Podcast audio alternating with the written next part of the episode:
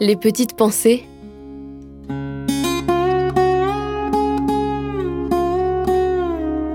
Terroir, héritage et savoir-faire.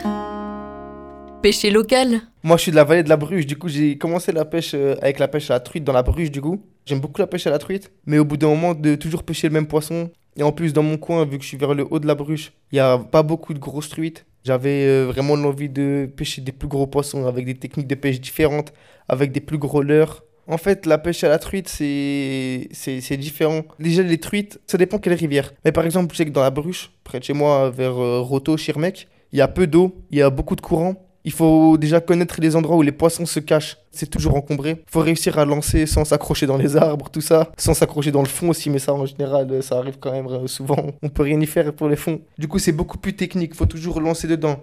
Il y a des endroits qui sont pas accessibles du bord. Faut rentrer dans l'eau pour y aller. Soit avec des waders, c'est les bottes qui montent. En été, avec un short.